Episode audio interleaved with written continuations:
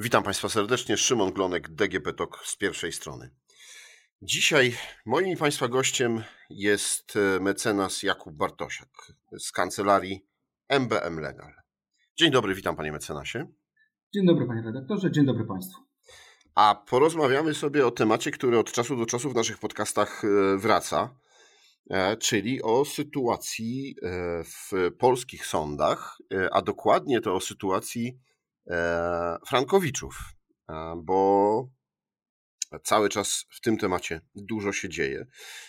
E, panie mecenasie, Komitet Stabilności Finansowej, w skład którego wchodzą, może nasi słuchacze nie do końca też wiedzą, bo to taka e, rada, taki komitet, który na co dzień raczej nie jest e, mocno medialny, ale to w skład którego wchodzą Narodowy Bank Polski, Ministerstwo Finansów, Komisja Nadzoru Finansowego i Bankowy Fundusz Gwarancyjny.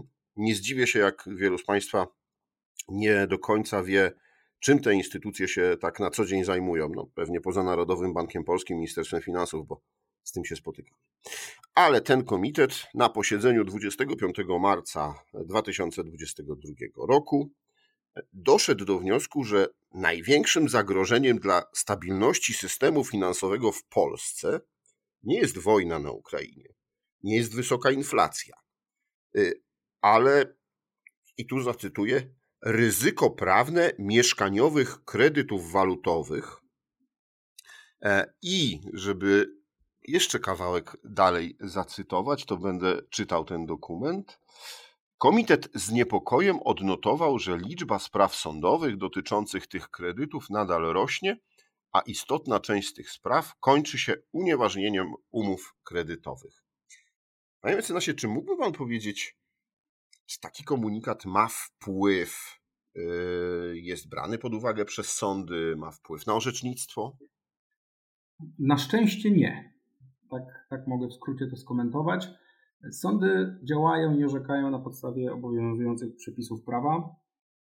Wspomagają się często stanowiskami sądów y, wyższej instancji, głównie Sądu Najwyższego czy Trybunału Sprawiedliwości Unii Europejskiej i Stanowisko sądów jest obecnie takie, mm, które rozumiem budzi opór czy zastrzeżenia komitetu, że umowy kredytowe, tak zwane kredytów walutowych czy frankowych, choć nie tylko, bo były zawierane również w innych walutach, w euro czy nawet w jenach, są, są nieważne. Stanowisko komitetu jest stanowiskiem instytucji reprezentujących czy zajmujących się w jakimś sensie sektorem bankowym.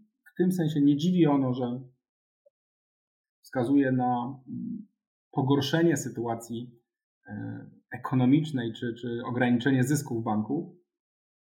Natomiast wpływu na orzecznictwo nie ma ono żadnego. Nie zdziwiłbym się, gdyby sędziowie też z takim stanowiskiem czy z tym komunikatem w ogóle się nie, nie zapoznawali. Nie jest to na pewno podstawa do zmiany orzecznictwa, czy do wydawania takich, a nie innych wyroków. No tutaj e, w dalszej części nie będziemy cytowali całego dokumentu. Jeśli ktoś z Państwa jest zainteresowany, to e, na stronach Narodowego Banku Polskiego można odnaleźć i przeczytać, ale w dalszej części to jest nie tylko o tym, że to wpłynie na mm, system bankowy, ale może też wpłynąć na zdolność banków do dalszego finansowania rozwoju polskiej gospodarki, więc padają dość mocne słowa z punktu widzenia całego kraju. Tak, natomiast jeżeli spojrzymy na wyniki banków i też na komunikaty Narodowego Banku Polskiego, który wskazuje, że zysk netto banków za 2021 rok wzrósł o 55% bodajże, jeżeli dobrze pamiętam, i przekroczył już nawet te poziomy przedpandemiczne, to wydaje mi się, że wspominanie o tym, że sytuacja ekonomiczna banków jest zła, czy może ulec pogorszeniu, wydaje mi się trochę, trochę na wyrost. Banki są sektorem gospodarki, który sobie bardzo dobrze radzi. Nie dochodzi tam w zasadzie do y, upadłości czy do, do problemów jakichkolwiek po stronie banków. Oczywiście można to złożyć na karb z jednej strony y, wyjątkowego nadzoru, ale z drugiej strony też no, bardzo preferencyjnej sytuacji, w której instytucje finansowe, a zwłaszcza banki się, się znajdują. To proszę powiedzieć, po co taki komunikat? No jeśli powiedział pan, że sędziowie mm, nawet może się nie zapoznają z tym, no, a na pewno nie będą brali pod uwagę, no bo to nie jest akt prawny, do którego będą się odnosili, to, to co, ma to służyć, żeby kredytobiorcy się zastanowili, e, o jejku, jejku, e, może nie będę szedł do sądu, bo, e, bo tak źle z polską gospodarką? Pytanie, na ile indywidualny kredytobiorca, podejmując decyzję o, o, swoich działaniach, o ewentualnym wystąpieniu na drogę sądową przeciwko bankowi, ma w głowie, czy kieruje się, czy bierze pod uwagę konsekwencje bardzo szumnie i bardzo rozlegle nazywane dla całej polskiej gospodarki.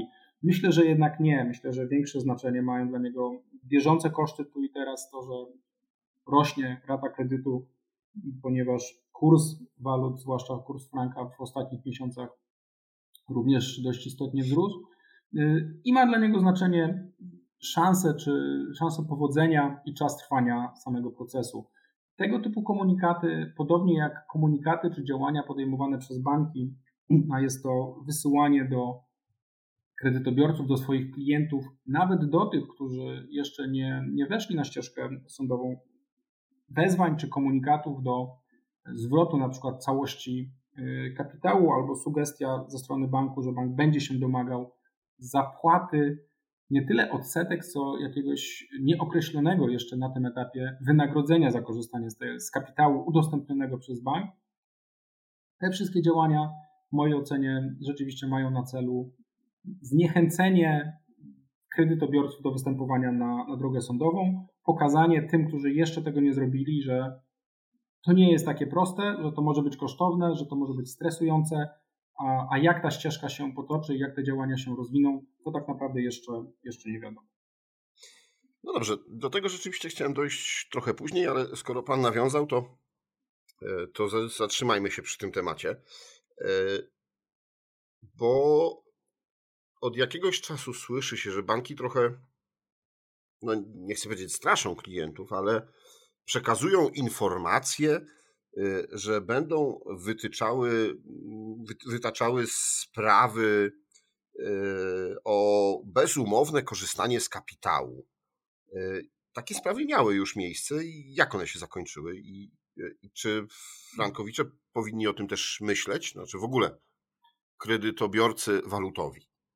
Myśleć tak. My w kancelarii zawsze uprzedzamy klientów o tym, że takie działania ze strony banków mogą być podjęte. Uprzedzają o tym również sądy już w trakcie trwania procesu, tak żeby klient czy osoba, która występuje przeciwko bankowi miała pełną wiedzę, pełną informację na temat konsekwencji swoich działań. Natomiast póki co banki żadnej z tego takich spraw jeszcze nie wygrały. Ja znam kilkanaście bodajże wyroków, większość nieprawomocnych jeszcze, czyli w pierwszej instancji oddalających tego typu roszczenia banków. Jeden wyrok z sądu apelacyjnego w Białymstoku, który jest prawomocny.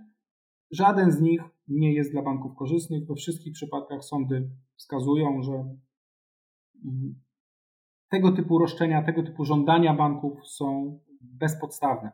Ma to sens o tyle, że mm, bardzo, bardzo prostymi słowami to ujmując, nie można ze swojego niewłaściwego działania propozycje banków czy wzory umów, które przedstawiały banki dotyczące kredytów kredytowych były niewłaściwe, co obecnie potwierdzają sądy, a więc z niewłaściwego działania nie można wywodzić dla siebie korzyści. To jest taka no, dość podstawowa zasada w ogóle prawa, tak? czyli z bezprawia nie można wywodzić korzystnych skutków prawnych dla siebie.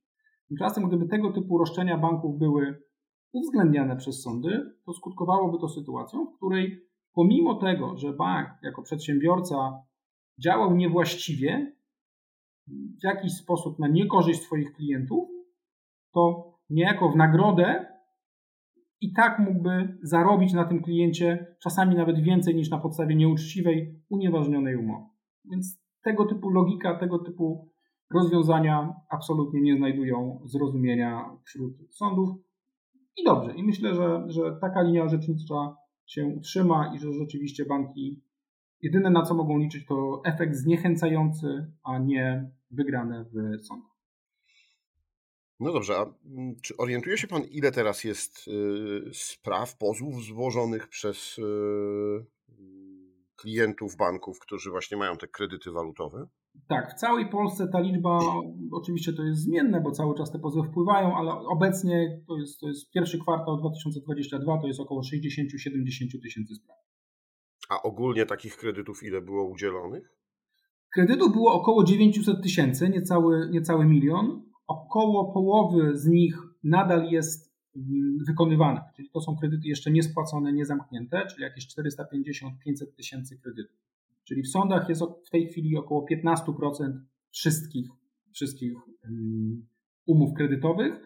No i tu widzimy, że banki też mają o co walczyć, tak? bo 85%, czy powiedzmy no przynajmniej kilkadziesiąt, jeżeli liczymy tylko umowy jeszcze aktywne, jeszcze, jeszcze do sądów nie trafiło. Więc dla banków każdy klient, którego zniechęcą, każdy klient, który do sądu nie pójdzie, to są bardzo poważne pieniądze. No, zwykle kilkaset tysięcy złotych korzyści dla, dla banku. E, a te kredyty, które już się zamknęły, one mają jakieś podstawy do e, spraw sądowych, czy one już są zamknięte? Nie, one, one również mają podstawy do spraw sądowych. W pewnym sensie są nawet łatwiejsze, ponieważ to rozliczenie z bankiem jest, jest dużo prostsze. Klienci nie płacą co miesiąc kolejnych rat, Y, czarno na białym wiadomo, dzięki zaświadczeniom czy dzięki historii spłaty kredytów, wiadomo, jaka kwota została całkowita spłacona przez klientów, jaką kwotę wypłacił bank tytułem y, realizacji czy wykonania tej umowy kredytu, więc tutaj rozliczenia są dużo prostsze. Sama sprawa jest dość podobna, ponieważ zarzuty, które przedstawiamy w sądzie są, są takie same, bo to są te same umowy. Różnica polega jedynie na tym, że były bądź zawierane na krótszy czas, bądź klienci przed terminem, korzystając z, z takich możliwości, spłacili kredyt w całości. E, panie mecenasie, ile czasu trzeba sobie zarezerwować na taki proces? Znaczy od momentu wizyty w kancelarii e, po rozstrzygnięcie, no powiedzmy na razie w pierwszej instancji.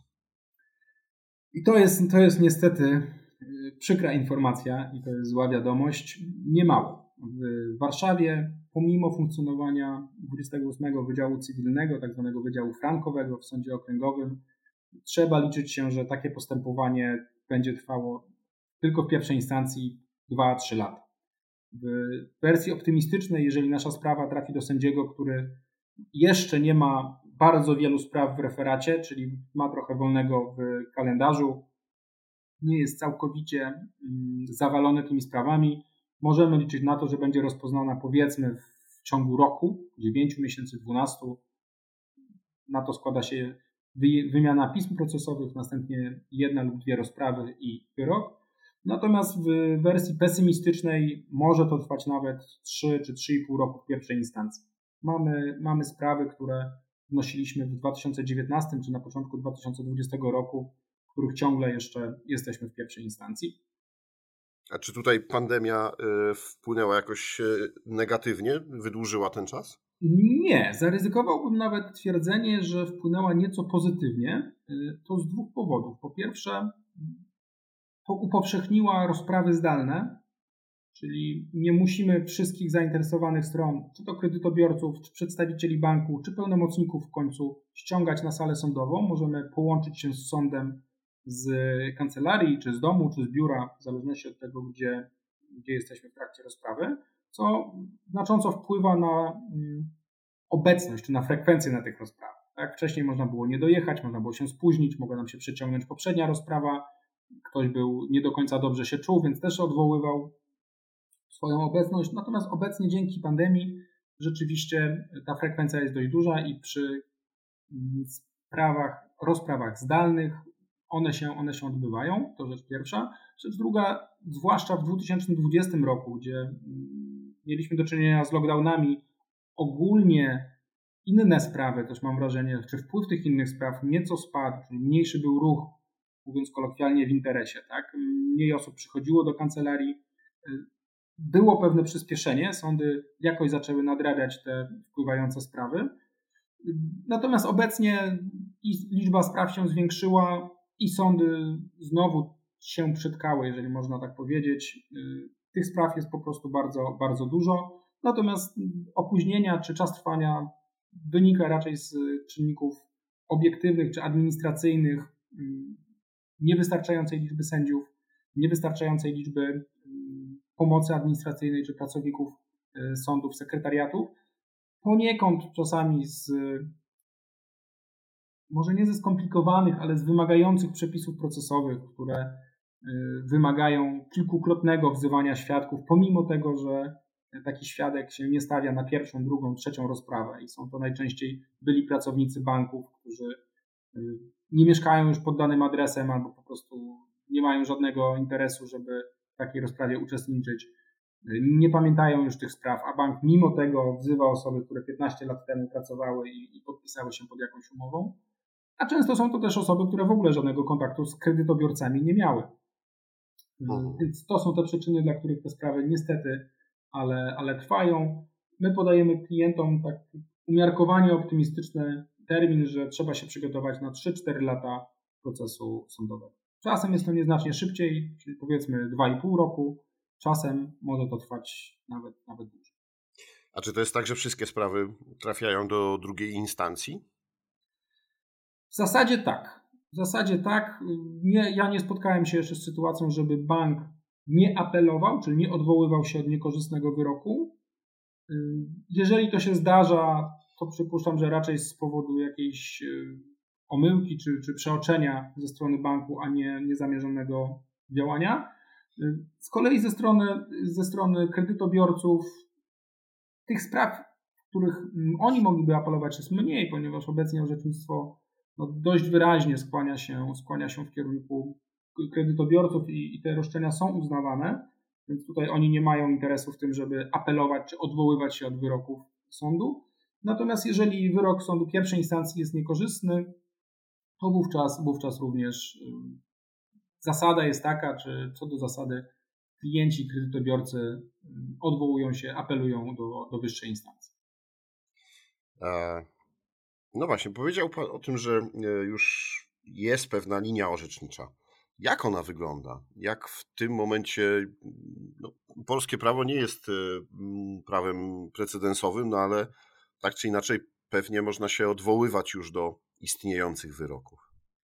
Tak się dzieje i rzeczywiście ze strony takiej prawniczej czy, czy teoretycznej ciekawe jest prześledzenie, jak ta linia się zmieniała, jak ona wyglądała w 16, 17, 18 roku a jak wygląda obecnie. A w tej chwili od jakichś dwóch lat w związku z orzecznictwem Sądu Najwyższego i Trybunału Sprawiedliwości Unii Europejskiej, który kilka takich spraw na tle polskich umów kredytowych rozpoznawał, obecnie sądy w przeważającej większości orzekają o nieważności umów kredytowych zawierających niedozwolone postanowienia umowne. Ta nieważność ma swoje źródło w tym, że mamy do czynienia z zaburzeniem proporcji. To znaczy, jedna strona umowy, czyli bank, mógł decydować o tym, jaki będzie koszt tej umowy, czyli jaki będzie kurs, według którego rozliczana jest umowa, czy są wypłacane środki, czy rozliczane są wpłacane raty. To nie jest tak, jak banki próbują to przedstawić, że kredytobiorcy poszli do sądów, bo wzrósł kurs franka. To nie tego, nie tego dotyczą zarzuty, nie tak są formułowane pozwy. My nie zarzucamy, że umowa jest nieuczciwa, bo wzrósł kurs franka. My wskazujemy, że umowa jest nieuczciwa, ponieważ wysokość tego kursu, jaki kurs stosu jest stosowany, o tym decydował wyłącznie bank. To nie był kurs średni Narodowego Banku Polskiego, to był kurs ustalany samodzielnie przez bank i co jest najważniejsze, dopiero po zawarciu umowy. Czyli klienci w chwili podpisywania umowy nie wiedzieli albo ile środków w złotych dostaną, jeżeli kwota kredytu była w umowie wskazana w walucie obcej, albo nie wiedzieli, ile będzie wynosiło ich zadłużenie wyrażone w walucie obcej, jeżeli w umowie była wskazana kwota kredytu w złotych. Zdaniem sądów takie uregulowanie wzajemnych zobowiązań jest na tyle poważną wadą, na tyle poważnym, mm, na tyle poważnym nieuczciwym y, ustaleniem wzajemnych zobowiązań, że skutkuje to nieważnością umowy, jeżeli klienci nie chcą utrzymać takiej umowy w mocy, no a taka, takie jest też stanowisko y, kredytobiorców. No tak, ale można powiedzieć, że y, wiedzieli, co podpisują, skoro podpisali taką umowę. I tak i nie. To znaczy to, że wiemy, co podpisujemy, nie zwalnia przedsiębiorcy od tego, żeby ta umowa była uczciwa. Na dobrą sprawę proszę zwrócić E, uwagę na taką rzecz. Jak wchodzimy do sklepu, kupujemy dowolny towar, buty, pralkę, komputer, nie podpisujemy pisemnej umowy. Albo bardzo rzadko, powiedzmy przy, przy samochodzie może zdarza się, że podpisujemy pisemną umowę, czy przy y, dużych, naprawdę dużych wydatkach. Co nie znaczy, pomimo tego, że takiej umowy nie podpisujemy, ta umowa, jakoś ustna, łącząca nas ze sprzedawcą, może być nieuczciwa. To jest rzecz pierwsza. Rzecz druga, mm, koncepcja ochrony konsumenta polega właśnie na tym, że w relacji z przedsiębiorcą, profesjonalistą, który działa na rynku, który proponuje nam pewien wzór umowy, jesteśmy chronieni. Doskonale wiemy, jak wyglądają umowy zawierane z dużymi korporacjami, czy to są telekomy, czy to są ubezpieczyciele, czy to są banki. Dostajemy do podpisu kilkanaście albo kilkadziesiąt stron drobnym druczkiem, regulaminów, załączników, oświadczeń, samej umowy, mamy prosty wybór. Albo podpisujemy tak, jak ta umowa wygląda, albo w ogóle nie korzystamy z danej usługi. I w takim bardzo klasycznym, surowym paradygmacie można oczywiście powiedzieć, że każdy odpowiada za swoje działania, więc wiedział, co podpisuje. No ale w takim rozwiązaniu w ogóle nie mielibyśmy do, mm, do czynienia z ochroną praw konsumenta. Zawsze możemy powiedzieć, że przecież towar przed zakupem możemy sobie sprawdzić, a to, że on się później popsuł, to jest tylko nasza wina, bo mogliśmy go ze wszystkich stron sprawdzić. Nie mielibyśmy jako kupujący żadnej ochrony przed y, działaniami. Można powiedzieć, że nie powinny funkcjonować gwarancje, reklamacje, no bo przecież wiemy, co kupujemy, widzimy, co kupujemy.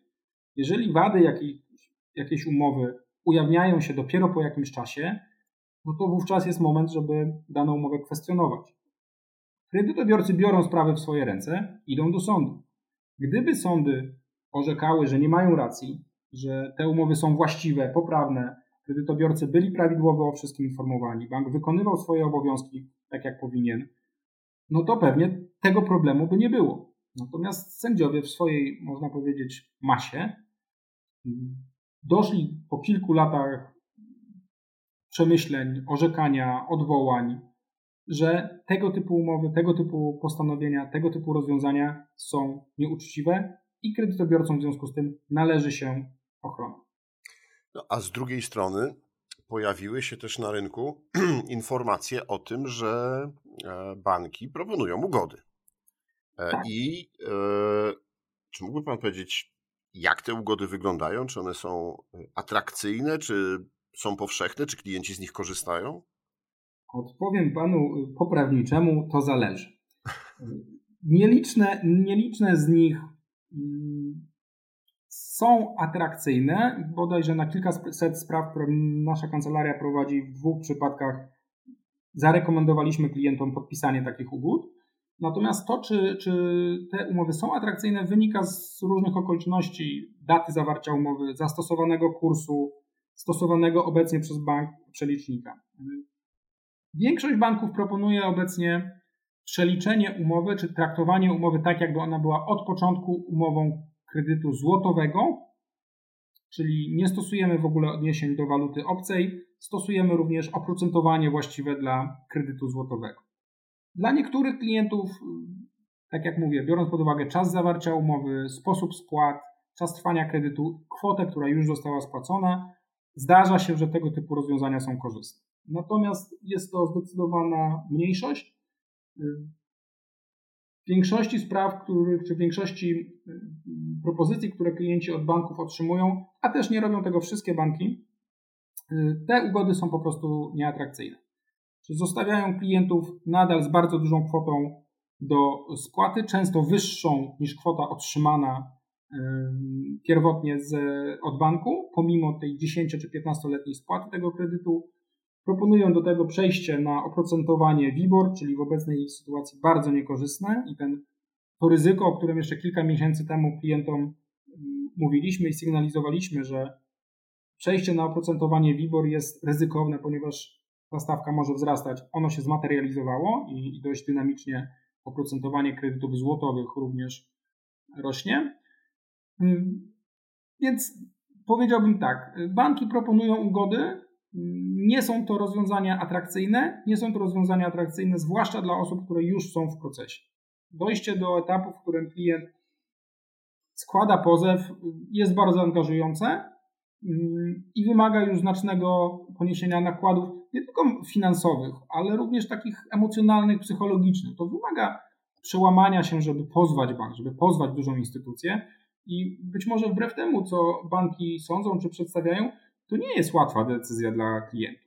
Gdyby banki proponowały dobre ugody, bardziej atrakcyjne, na pewno sporo osób by się na nie decydowało. Natomiast jeżeli ktoś już poszedł do prawnika, przeszedł cały ten proces taki mentalny decyzji, że musi wystąpić przeciwko bankowi, przeciwko dużej instytucji, yy, zakwestionować swoją umowę, poniósł jakieś koszty, stawił się w sądzie, jego sprawa trwa już dwa lata, no to w tej chwili propozycja, żeby on mm, zdecydował się na jakąś ugodę, no to naprawdę ta propozycja musi być dobra. To nie może być tak, że odrobinę przy kredycie na 500 tysięcy złotych bank proponuje zejście z zadłużenia o nie wiem, 70 czy 100 tysięcy złotych w sytuacji, kiedy w sądzie klient może uzyska, uzyskać 3 albo 4 razy tyle.